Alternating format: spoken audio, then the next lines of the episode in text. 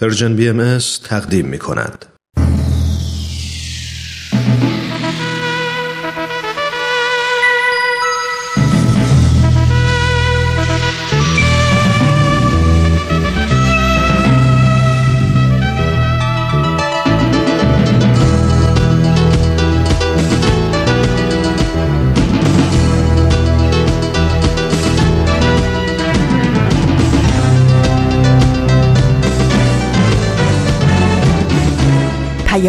دوست.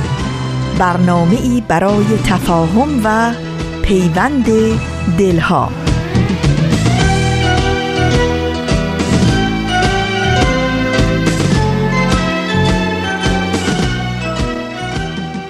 هلهله کن کف بزن عید سعید آمده. دوره غمها گذشت موسم عید آمده. باغ معطر شده قنچه فسونگر شده دیده منور شده شمس عیان آمده. دیده دل باز کن ساز طرب ساز کن رحمت حق شد پدید یوم جدید آمده. هل هل کن کف بزن عید سعید آمده. دوره غم ها گذشت موسم عید آمده. با معطر شده قنچ فسونگر شده دید منور شده شمس ایان آمده دیده دل باز کن ساز طرف ساز کن رحمت حق شد پدید یوم جدید آمده پرتو اموار هم پرده ظلمت داری مجده این جلوه را هر که شنید آمده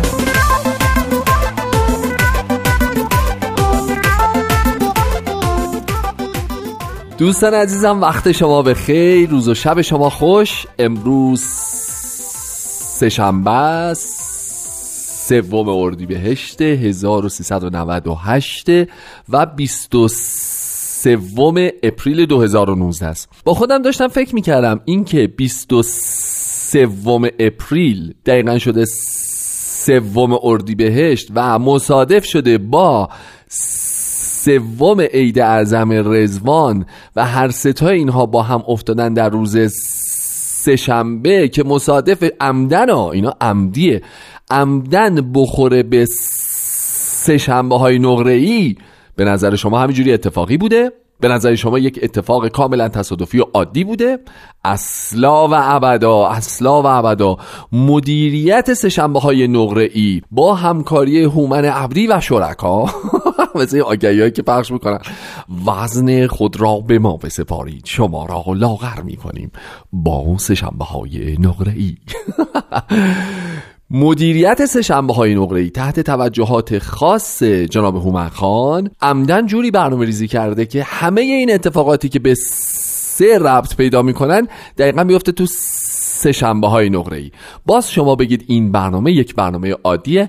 علکی مسئولینش نسبت به برنامهشون جوگیرن. علکی فکر می‌کنن حالا مثلا چه خبره؟ یه برنامه دارن تولید و عرضه می‌کنن دیگه. اینجوری نیست دوستان. علم نجوم و زدیم به هم. کواکب ستارگان زحل بقیه بچه ها زهر خانوم مشتری بچه ها بیا برو همه رو ریختیم به هم که همه این اتفاقات خوب همزمان بشه. بچه ها میگید علکیه. عید رزوان بر همه شما مبارک. امروز سوم اردیبهشت ماه 1398 و 23 اپریل 2019 و اما برنامه هایی که امروز همراه ما همراه سشنبه های نقره ای هستند قسمت دیگه ای از مجموعه شوله و قسمت دیگه ای از برنامه ای که در ایام رزوان داره تقدیم شما میشه. برنامه با عنوان سیاست نه چرا؟ امروز همراه برنامه ما خواهند بود.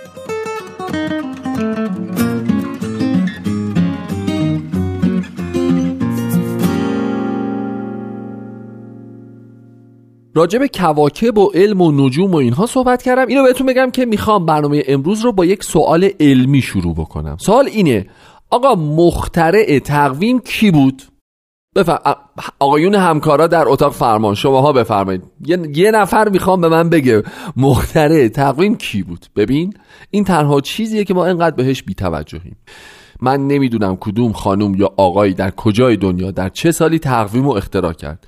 ولی هر کس بوده. اولا یه چیز بگم یاد دکتر عباس ریاضی کرمانی میفتم خوبه که در همین ابتدای برنامه از ایشون به نیکی یاد بکنیم و درود بفرستیم به روح پرفتوه ایشون که سالهای سال مدیر گروه نجوم دانشگاه تهران بودن و زحمت استخراج تقویم همیشه با ایشون بود و مؤسسه ژئوفیزیک دانشگاه تهران از این بابت کلی مدیون ایشون بود. از این ماجرا که بگذریم من اعتقاد دارم که هر آن کس که تقویم را اختراع نمود به زرس قاطع عرض می کنم حاضرم با همتون شرط ببندم که اون بنده خدا اون خانم یا اون آقا تا همین امروز خودش هنوز نفهمیده چی اختراع کرده نفهمیده چی کار کرده نفهمیده چه چیزی رو به جهان و جهانیان عرضه کرده.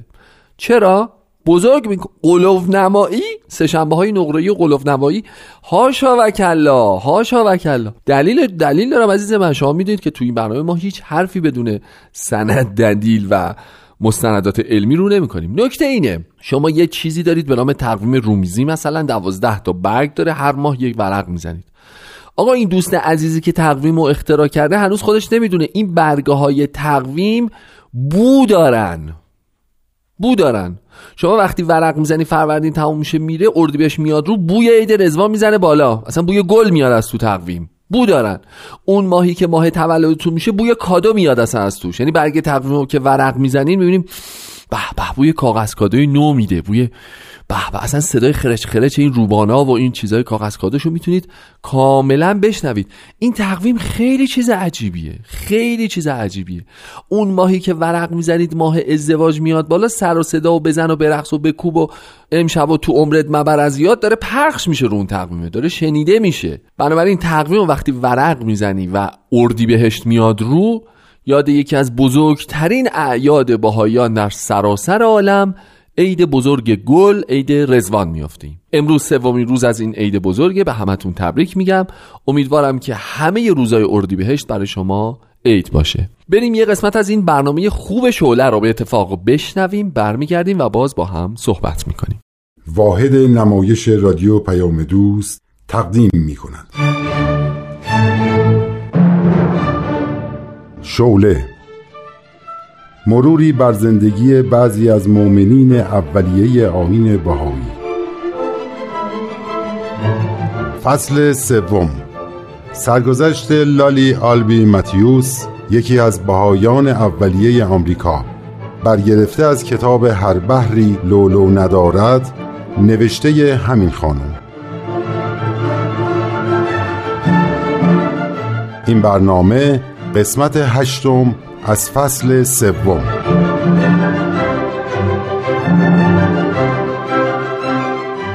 من لالی آلبی متیوس هستم و اهل آمریکا.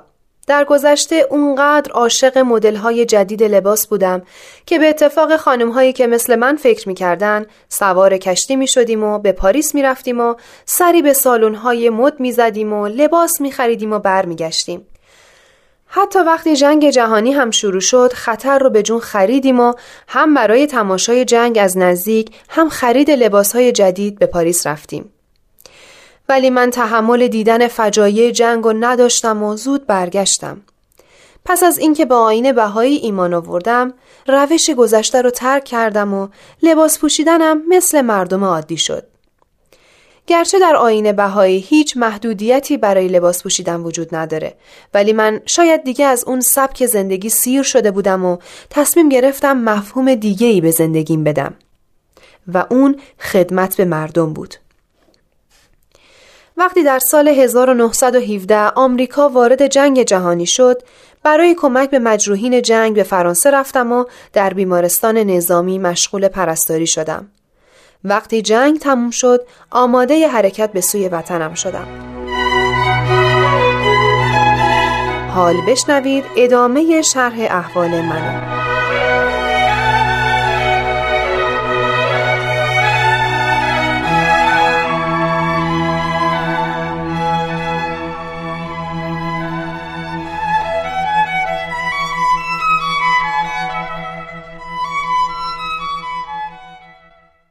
بالاخره دوران استراب تموم شد و تو به خونه برگشتی. خب از خاطرات تعریف کن. خیلی منتظر شنیدن خاطراتت از جنگ هستم. مسلما تو این یک سال هر چی تو بیمارستان نظامی دیدم به یاد آوردنش و تعریف کردنش خیلی تلخه. البته خیلی چیزا را برام نوشته بودی. آره ولش کن. بذار از خاطرات غیر جنگی برات بگم. خب. من دکتر اسلمنت رو چند روز قبل از حرکتم به طرف آمریکا دیدم. کی هست؟ نویسنده کتاب بهاءالله و عصر جدید. او همون کتابی که قبلا گفته بودی بخونم؟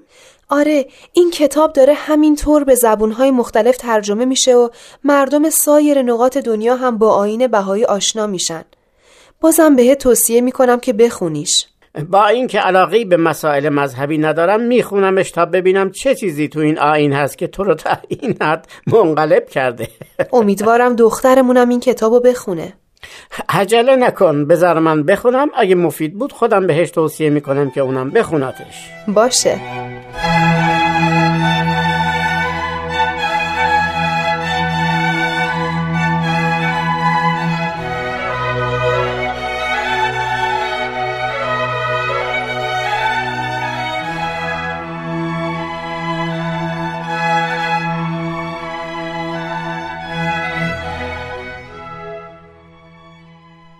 دخترم. واندن تو که با عقاید من آشنا بودی و می‌دونستی که من اعتقادی به مسائل روحانی و دینی نداشتم. ولی وقتی این کتاب خوندم خیلی واسه خودم متاسف شدم که چرا زودتر به توصیه مادرت توجه نکرده بودم. من الان یک بهایی کاملا معتقد هستم.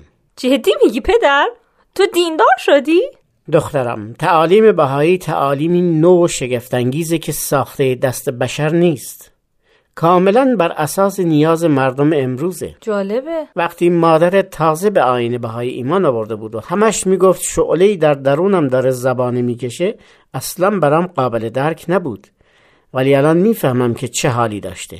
این شعله رو من هم به خوبی احساس می‌کنم. مامی یه چیزایی راجع به آین بهایی برام گفته بود. ولی خیلی حوصله شنیدنشو نداشتم. چیزی تو خاطرم نیست. به حالا همون مسیحیه که مسیحیان عالم منتظر رجعتش هستن. همون شاه بهرام ورجاونده که زرتشتیان برای آمدنش دعا می‌کنن.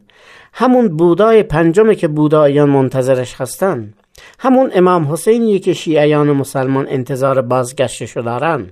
پدر مگه میشه همه این آدما یک نفر باشن؟ مسیح کجا؟ بودای پنجم کجا؟ امام حسین کجا؟ شاه بهرام کجا؟ منم مثل تو فکر می‌کردم. ولی فهمیدم وقتی میگن مسیح برمیگرده یعنی کسی میاد که تمام صفات مسیح رو داشته باشه. یکی از صفتهای مهم مسیح مظلومیتش بود. به حالا هم ظلمی را از بندگان تحمل کرد که برای ما آدما غیر قابل تحمله. یه دوستی دارم که مسلمانه. ازش پرسیدم امام حسین چه صفت بارزی داشت. گفت زیر بار ظلم نرفتن و مظلومیت. دقیقا دیدم به حالا که شخصی وزیرزاده بود و در ناز و نعمت زندگی می‌کرد حاضر نشد به خاطر مأموریت الهی که داشت با اهل زور و قدرت کنار بیاد.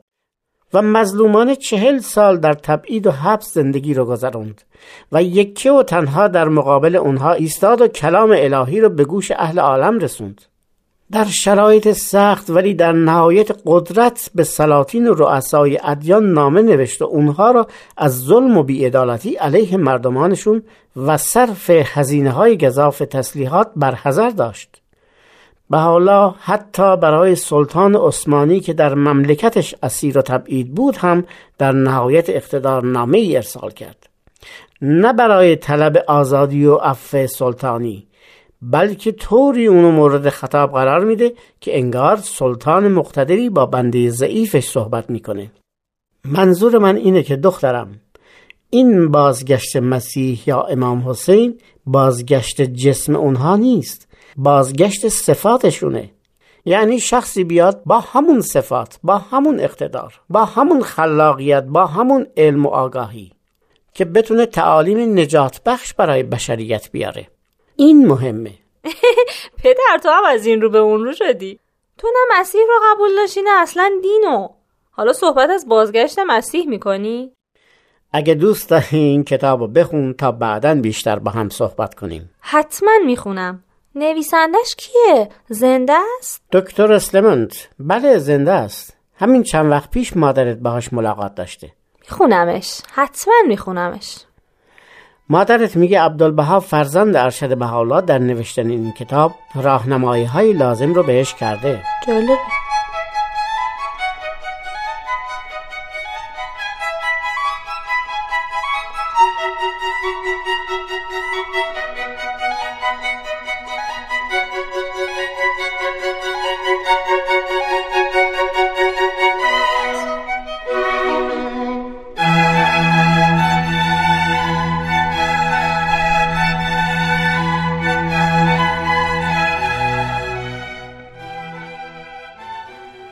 کاش این کتاب بهاءالله و عصر جدید رو زودتر به هم می‌دادی. اوه تو هم خوشت اومد؟ من همیشه فکر می‌کردم هیچ راهی واسه یه تغییر دنیا نیست و نمیشه دنیا رو اصلاح کرد.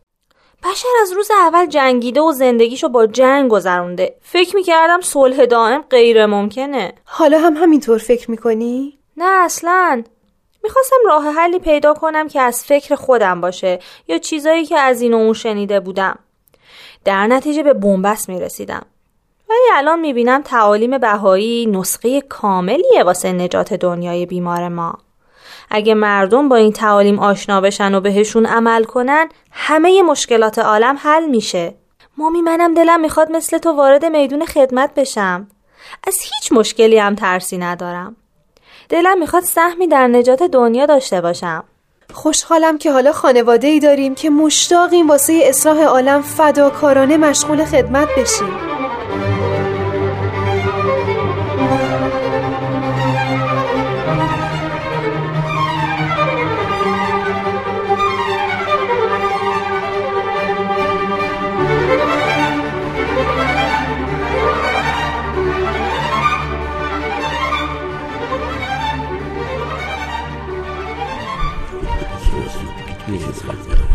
دوستان نامه ای از عبدالبهای عزیز رسیده بود که ما اینجا تو نیویورک مجمعی تشکیل بدیم با حضور چند نفر از بهایی شهر خودمون و درباره مسائل جامعهمون به خصوص برای برنامه ریزی معرفی آین بهایی به دیگران مشورت کنیم. منم از افرادی که تجربه بیشتری تو این زمینه دارن دعوت کردم تا با هم به شور بنشینیم و تصمیم های درستی بگیریم. گرچه ما هنوز راه و روش مشورت باهایی رو به خوبی نمی‌دونیم امیدواریم با حسن نیت بتونیم به موفقیت های لازم برسیم. اتفاقا من چند تا پیشنهاد دارم. چه عالی.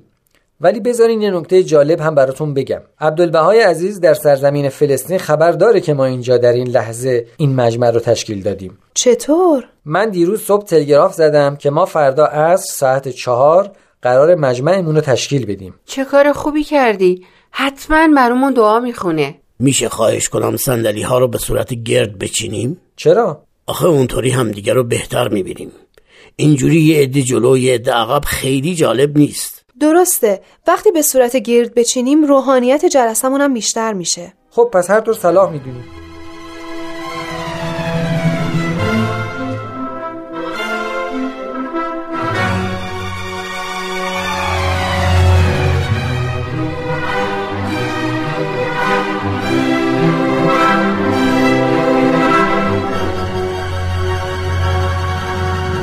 دوستان الان تقریبا ده دقیقه است که ما به نتیجه درستی نرسیدیم.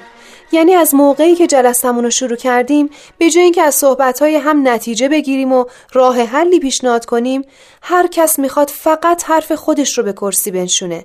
نمی‌خواد به نکات مثبت صحبتهای طرف مقابل گوش کنه. دوستان ما برای منافع شخصی خودمون اینجا جمع نشدیم. اگه در گذشته در فعالیت های حزبی شرکت می کردیم قرار نیست اون روش رو وارد فضای این جمع بکنیم. ما باید خودمون رو فراموش کنیم و به فکر اصلاح عالم باشیم. تذکر درستی بود. می‌خواید اول دعایی بخونیم؟ باشه. این کتاب دعا و مناجات. لالی تو می‌خونی؟ باشه.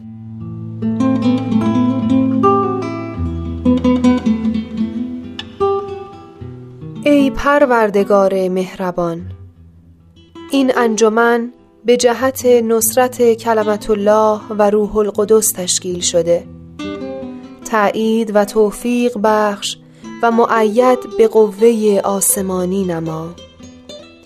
تا این انجمن چون شعله نورانی برافروزد و انوار رحمانی مبذول دارد و اطراف را روشن کند. تعالیم آسمانی ترویج نماید و به وحدت عالم انسانی خدمت کند.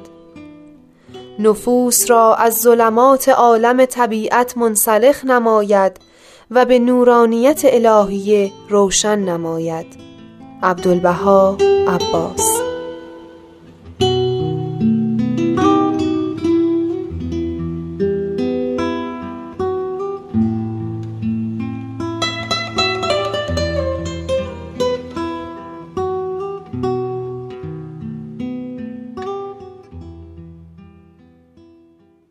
خیلی ممنون. از توی این کتاب که دعاهای زیادی داره مناجات مناسبی رو انتخاب کردی.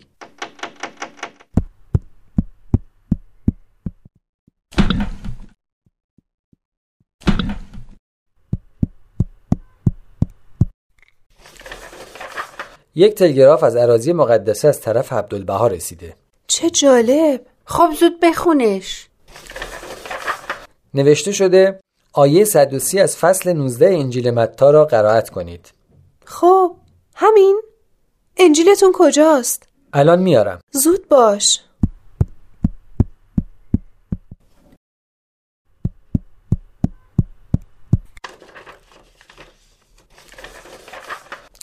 اینجاست. گفته شده چه بسا کسانی که مقدمند عقب خواهند ماند. و ای بسا کسانی که عقب افتادند رستگار خواهند شد.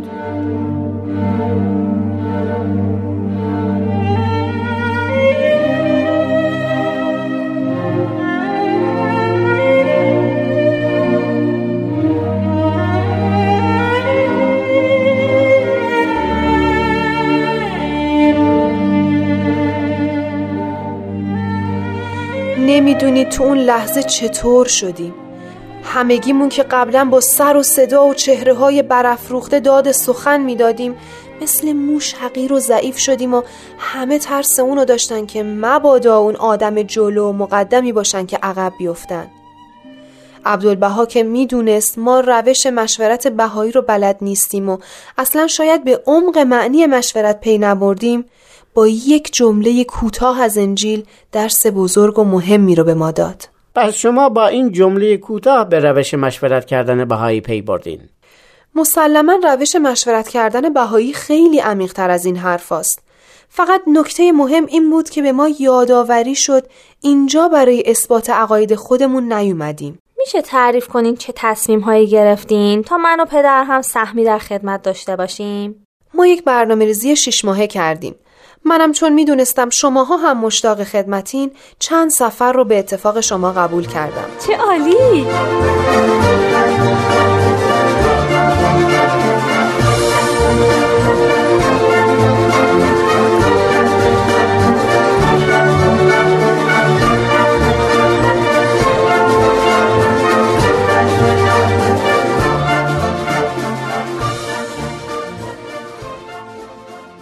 الان دو سال از فعالیت مجمع بهاییان نیویورک میگذره. موفقیت های زیادی داشتیم. ولی چون دانش ما نسبت به آین بهایی خیلی کمه عبدالبها یکی از علمای مسلمون رو که بهایی شده و خیلی هم مطلعه برای تعلیم ما فرستاده در معرفی این شخص عبدالبها نوشته ایشان دارای کمالات مضاعف می باشند قرار شده جناب فاضل کلاس درس تشکیل بده. هر کس هم مایل بود شرکت کنه. ببینین عبدالبها چقدر از اوضاع و احوال نقاط مختلف دنیا آگاهی داره و می‌دونه کجا این دانشمندهای بهایی رو بفرسته. کاملا درسته. قرار شده تعدادی از کسانی که توی کلاس جناب فاضل شرکت می‌کنن به نقاط مختلف دیگه برن تا کلام بهاءالله رو به گوش بقیه هم برسونن.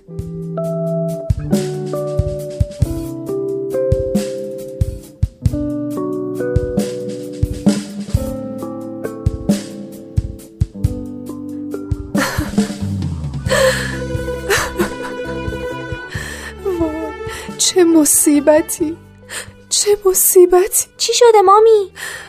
وای وای وای. خب بگو مامی.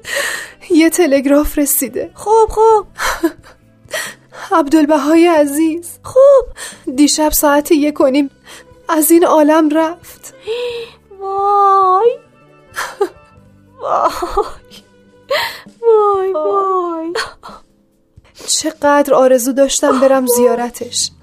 اون موقع که تو اوج بیخبری بودم شانس زیارت عبدالبها رو اینجا توی نیویورک از دست دادم. ببین آدم چطور فرصت ها رو از دست میده که غیر قابل تکرار میشه. درسته مامی. زندگی سراسر فرصته. ولی اگه ازش بهره نبری دیگه نبردی. من الان 6 ساله که به آین بهایی ایمان آوردم. وقتی توی یک خدمت موفقیتی به دست میارم میگم کاش از اون موقعی که مامی مومن شده بود به حرفاش دقت می‌کردم. آره موفق کسی که از فرصتها به نحو احسن استفاده کنه. دخترم تو هنوز فرصتهای زیادی پیش رو داری. حواست باشه که هدرش رو ندی. بقیه شرح احوال من هفته آینده.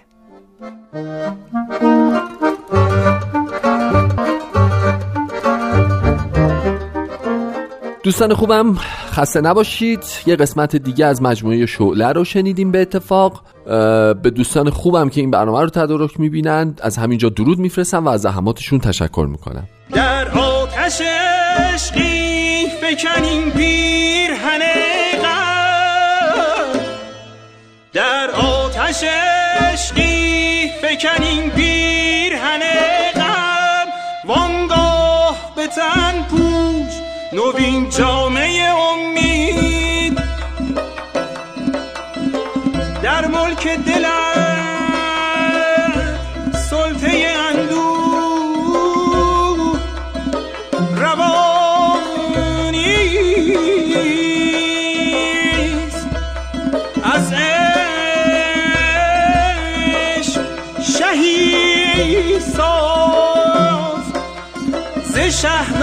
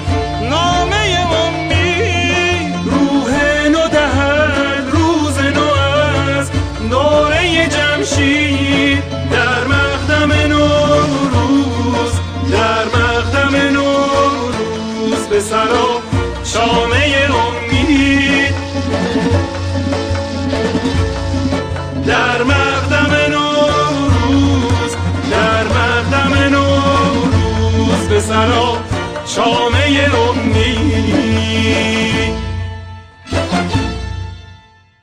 خب همونطور که می‌دونید حضرت بهاءالله پیامبر دیانت بهایی بعد از شهادت حضرت باب مبشر حضرت اه، مدیریت بابیان در سراسر ایران و کشورهای اطراف رو به عهده گرفتن و در این راه زحمات زیادی کشیدن. بعد از اینکه به خاطر این ماجرا به سیاهچال تهران افتادن و اون وضع دردناک و اسفبار از لحاظ محیطی از لحاظ فشاری که اونجا برشون بود از لحاظ سختی که فضای زندان و اون زنجیر سنگین وزن براشون ایجاد کرد بماند و آزاد شدند دولت دید که خب التهابات خیلی زیادی در کشور به پا شده. همینطور گروه گروه مردم پیرو ایشون میشن رو میارن سوال می‌کنن می‌خونن تحقیق می‌کنن با هم راجبش صحبت می‌کنن و خلاصه یک شور و نشوری در کشور ایجاد شده بود. بنابراین چون سلطنت دید که پایه‌هاش ممکنه به تزلزل بیفته و مشکلاتی براش ایجاد بشه از اون طرف علما هم به همین ترتیب همچین تصویری داشتن و دیدن که خیلی خیلی داره مشکل ساز میشه. فکر کردن که خب بیایم و این چراغ فروزنده رو شعلش رو ببریم کمی دورتر که نورش به مردم نرسه نورش باعث روشنی دلها نشه. همه اینها منجر به این شد که ایشون رو تبعید کردن به عراق ایشون در بغداد. سکنا گرفتن. و در روزی مثل پریروز که اول اردیبهشت ماه بود در باقی به نام رزوان همه اصحاب و مجاورین رو جمع کردند و بهشون اعلام کردند که ایشون پیامبر دیانت جدید هستند و دیانت جدیدی برای هدایت و رهبری انسانها آمده و قرار که بر پایه مهر و محبت و دوستی و صمیمیت جهان فعلی رو تغییراتی درش ایجاد بکنه.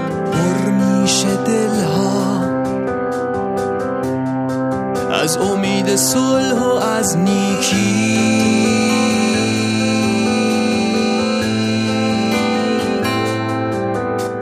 چون دو تا خورشید میتابه به تاریکی.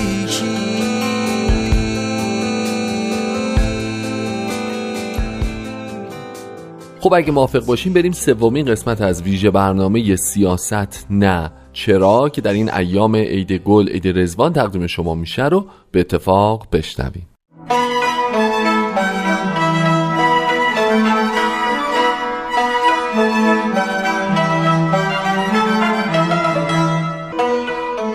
سیاست نه چرا؟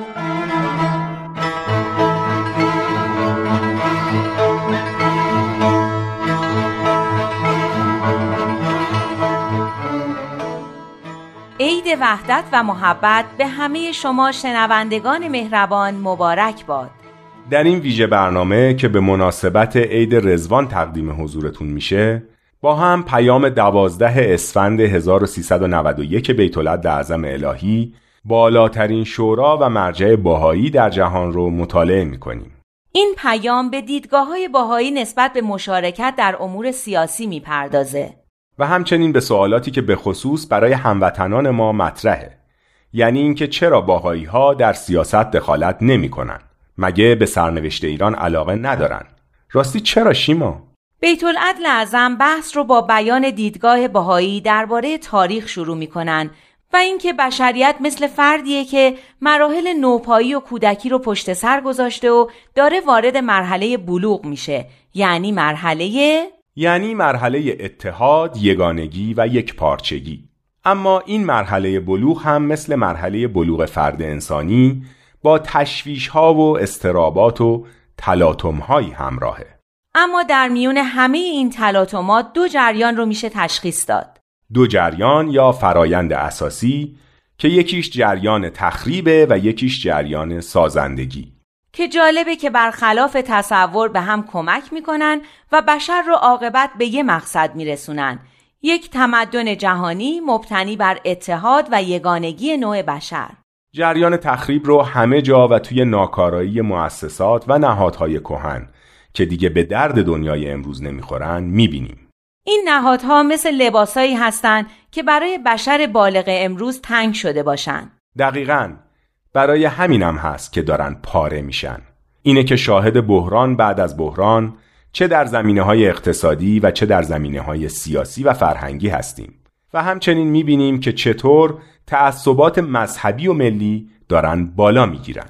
اینا البته اتفاقات تأسف آوری هستند اما ظاهرا هم چاره ای در مقابلشون وجود نداره. تا این نهادها بیکفایتی خودشون رو نشون ندن و فرو نریزن راه برای ساخت مؤسسات و نهادهای تازه‌ای که بر اساس وحدت و عدالت ایجاد شده باشند و نه بر اساس رقابت و برتری طلبی باز نمیشه. اینکه میفرمایند در اثر عمل این نیروهای تخریب فضایی برای جریان سازندگی فراهم میشه به نظرم یه نمونهش محیط زیسته بحرانی که ریشه در خیلی چیزها داره دقیقا رقابت، برتری طلبی، ملیتگرایی، منفعت پرستی و مصرفگرایی و خودخواهی و نداشتن دید وسیع و بلند مدت و خیلی آفتهای دیگهی که در حال حاضر جامعه بشری دچار اونه خودشو تو بحران محیط زیست نشون میده.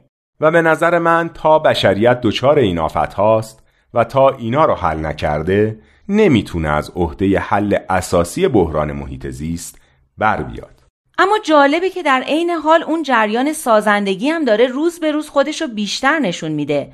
تو دست به دست هم دادن گروه های مختلف از سراسر دنیا، تو همکاری های بین المللی و تلاش هایی که برای حل این مشکل میشه، تو آگاهی بیشتر و بیشتر مردم نسبت به مشکلات ریشه‌ای که به بحران محیط زیست دامن زدن، تو فعالیت های تودهی مختلف برای حفظ محیط زیست، اینا همه نشونه های امیدبخشیه از اون جریان سازندگی.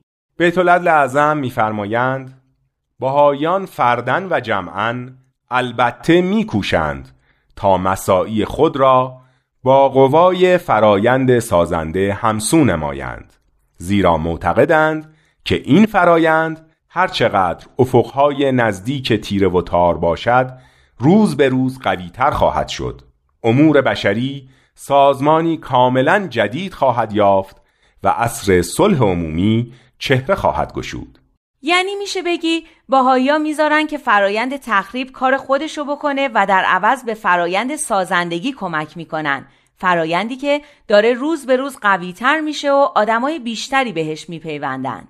بیت اعظم بعد از روشن کردن نگرش باهایان نسبت به سیر تاریخی وقایع به اصلی می‌رسن که باید در همه جنبه های زندگی انسان جلوه و نمود داشته باشه و درک اون نشونه به بلوغ رسیدن بشریته. منظورت آره دیگه. منظورت اصل وحدت و یگانگی نوع بشره. یعنی که نوع انسان اساسا یه نژاد و یه قوم واحده. یعنی یه مجموعه متحد از انسانهای برابر. ببین اینکه به این راحتی درباره یکی بودن نژاد بشری صحبت می‌کنیم یه پدیده جدیده. حالا که وسایل سریع حمل و نقل و وسایل ارتباطی جدید مردم دنیا رو انقدر به هم پیوسته و معاشرت و نزدیکی اونها رو به هم ممکن کرده. قبلا درک این حقیقت برای مردم خیلی سخت بود. راست میگی. حتی همین ده 20 سال پیش که ما بچه بودیم فکر وحدت نوع بشر فکر خیلی عجیب و نشدنی به نظر می رسید. حالا روز به روز مردم بیشتری تعصبات و کنار می‌ذارن و خودشونو شهروند یه جهان واحد می‌بینن. بشریت قدم خیلی بزرگی رو برداشته.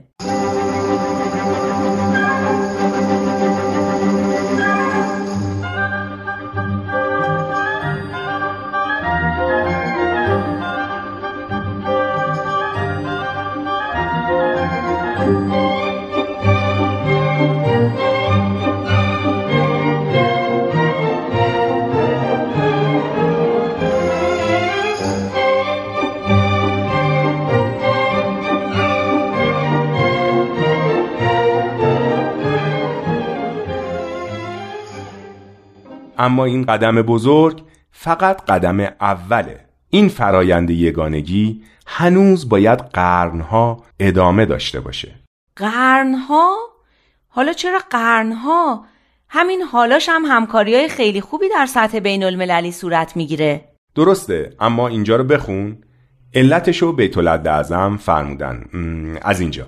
زیرا اصل یگانگی نوع بشر که حضرت بهاءالله مقتضیات آن را اعلان فرمودند فقط خواهان همکاری در بین مردمان و ملتها نیست بلکه مستلزم نواندیشی کامل درباره روابطی است که به اجتماع تداوم میبخشد یعنی میفرمایند با اینکه بشریت در جهت ساختن یک مدنیت جدید قدمهای خیلی مهمی برداشته اما هنوز راه درازی رو در پیش داره می‌دونی چرا؟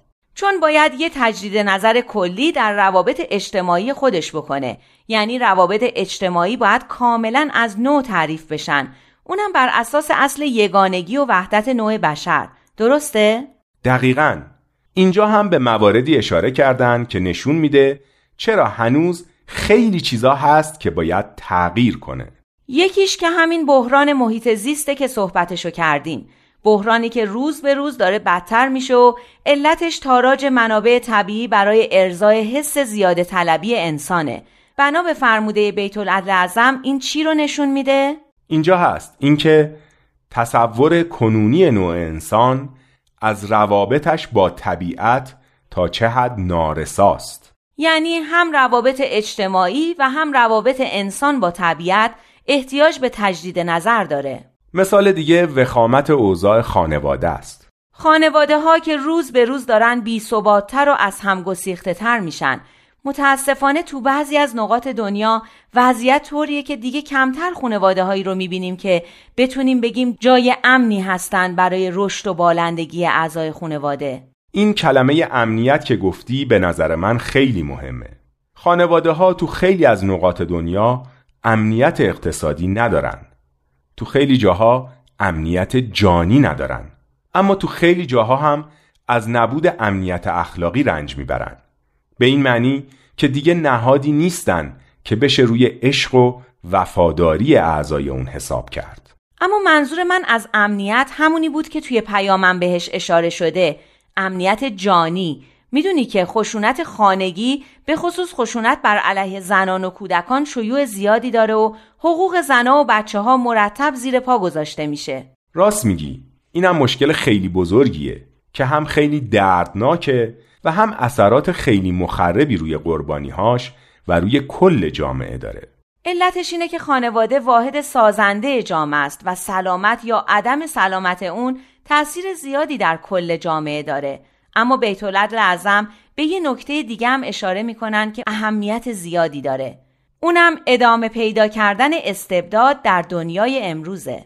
منظورت همینه دیگه که میفرمایند تداوم استبداد از یک سو و بیاعتنایی روزافزون مردم جهان به مرجعیت مشروع از سوی دیگر روشن می سازد که ماهیت روابط کنونی موجود میان فرد و نهادهای اجتماعی برای بشریتی رو به بلوغ چقدر غیرقابل قبول است. این صحبت یه خورده متناقض به نظر نمیاد. از چه نظر؟ چطور میشه که هم استبداد ادامه داشته باشه و هم مردم نسبت به مرجعیت مشروع بیاعتنا شده باشن؟ به نظر من که هر دوش یه جا نیست. اینا دو سر یه طیفن. یه جا اینقدر مرجعیت قدرت داره که به استبداد و خودکامگی کشیده و یه جا اینقدر این مرجعیت زیر سوال رفته که حتی مردم به مرجعیت مشروعی که داره وظایف خودش رو طبق قانون انجام میده بیاعتنایی می‌کنن و بهش اعتمادی ندارن. هر دوشو تو دنیای امروز داریم. و هر دوش همینطور که اینجا میفرمایند برای بشریتی که داره وارد مرحله بلوغش میشه غیر قابل قبوله. یعنی نه اینکه استبداد باشه نه اینکه بخوایم زیر بار هیچ مرجعیتی نریم. که اونم باعث میشه سنگ روی سنگ بند نشه. یه مثال دیگه از نشونه های این که روابط بشری احتیاج به نواندیشی کامل دارن مسائل اقتصادیه. به نظرم این قضیه خودش خیلی گویاست. بیت اعظم میفرمایند تمرکز ثروت در دست گروهی کوچک از سکنه کره زمین نشان می‌دهد که روابط بین بخشهای گوناگون اجتماع که اکنون به صورت جامعه جهانی درآمده چگونه از بنیان به غلط طرح ریزی شده است؟ یعنی نابرابری های شدید بین دارا و ندار نشون میده که چطور اساس از اول غلط گذاشته شده. خشت اول گرنهد معمار کج تا سریا می رود دیوار کج. پس همه این موارد نشون میدن که کل روابط بشری باید بر اساس اصل وحدت دوباره تعریف و تدوین بشن. یعنی اصل یگانگی نوع بشر مستلزم تغییری بنیادین در تار و پود ساختار اجتماع در سراسر عالم است. این بحث جالب رو فردا ادامه میدیم.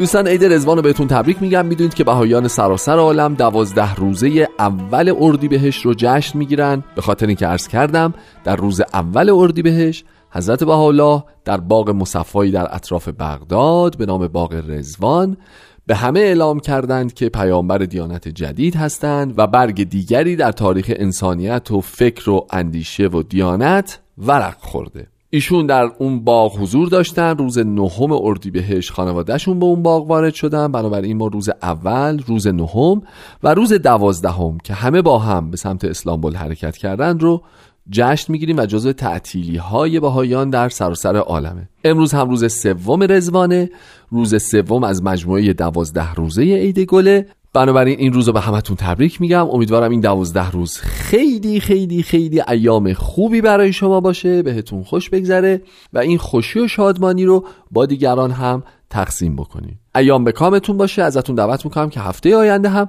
شنونده برنامه ما باشید. بدرود و خدا نگهدار.